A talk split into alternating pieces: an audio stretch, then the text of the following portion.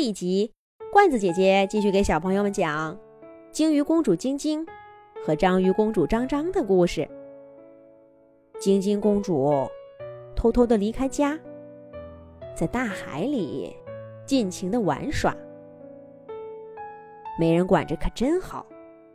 想去哪儿就去哪儿，想玩什么就玩什么。晶晶一点都不想回去。为了不被发现，他都忍着不唱歌，因为每一个须鲸家族都有自己特定的歌声。他要是唱了，就该被家里的长辈们给发现了。独自外出的晶晶开心极了，他来到珊瑚遍布的浅海，吓得小鱼们四处逃窜。可晶晶却笑得前仰后合。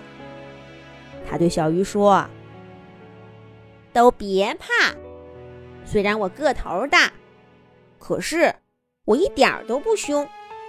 我很乐意跟你们做朋友。”有的小鱼大着胆子游到晶晶肚皮底下，晶晶果然温柔的跟他们甩尾巴。小鱼们很快就不怕这个大朋友了。不过，麻烦很快就来了。一只虎鲸神不知鬼不觉的游到浅海了，黑白色的身影在海水里卷起一阵恐怖的漩涡。小鱼们惊叫着逃窜，晶晶也大为紧张。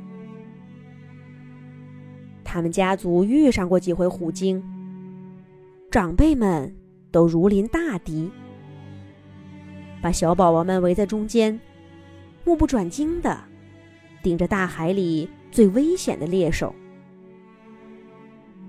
祖母没少讲关于虎鲸的可怕故事，晶晶每次看见他们，都只敢偷偷的瞄上几眼。真没想到，这次刚刚偷跑出来，就遇上这么个大家伙。热闹的珊瑚礁小社区早就冷冷清清的，所有的小鱼都钻进珊瑚的缝隙里躲藏起来了。可是这儿没有哪个缝隙能藏得住晶晶的身体，怎么办呢？晶晶害怕的看着虎鲸，虎鲸也看着他。晶晶忽然发现，这只虎鲸似乎很小。难道它也是个宝宝，偷偷的从家里跑出来的？嗨，是个宝宝又怎么样？是个宝宝，也是个可怕的宝宝呀。晶晶很快就清醒过来。因为小虎鲸正好奇的向它游过来，嘴里面露出尖牙，不知道是在笑，还是想咬上一口。说不定啊，他的爸爸妈妈就在附近，那可就惨了。晶晶想起从前听祖母讲过虎鲸围捕小海狮的故事，他吓得掉头就跑。就在这时候，晶晶的身旁，海底的沙地上，忽然猛的一下，窜起一团像毛毯一样的东西，直直的冲虎鲸挥过去，又迅速撤回来。这又是什么怪物？晶晶吓得一哆嗦，小虎鲸更是吓得不轻。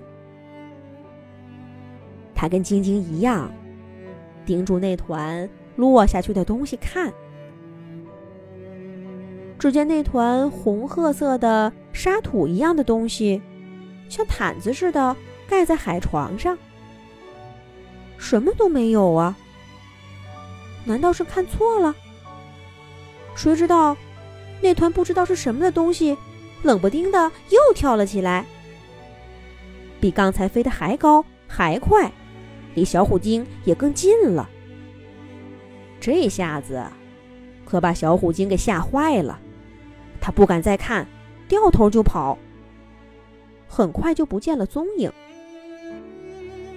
晶晶听到小虎鲸一边跑一边喊：“不好了，沙土成精了，沙土成精了！”在这件事儿上，晶晶不得不承认，他的对头小虎鲸是对的。晶晶决定也不在这多停留。可他刚准备走，就看见那团刚刚飞到虎鲸眼前的沙土，居然自己扭动起来，还发出欢快的笑声！哈哈哈，哈哈哈，笑死我了！原来海洋霸主虎鲸也不过如此嘛！沙土哪会成精？成精的是我们章鱼才对。章鱼，章鱼在哪儿呢？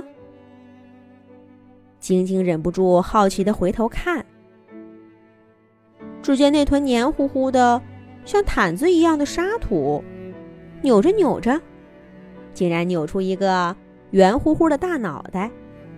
和八只长长的触手，最后露出来的是一对小眼睛，笑眯眯的说道：“你好啊，晶晶，我是章鱼公主张张，很高兴认识你。”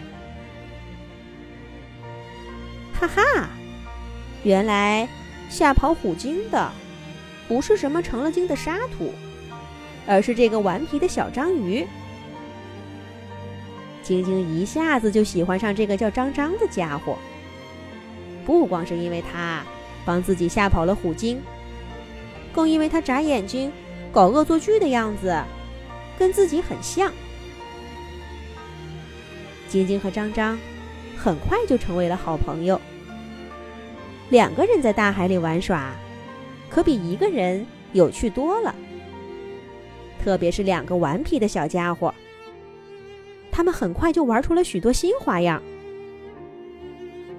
这一天，张张忽然对晶晶说：“要带他去一个神秘的地方。是哪里呢？”下一集讲。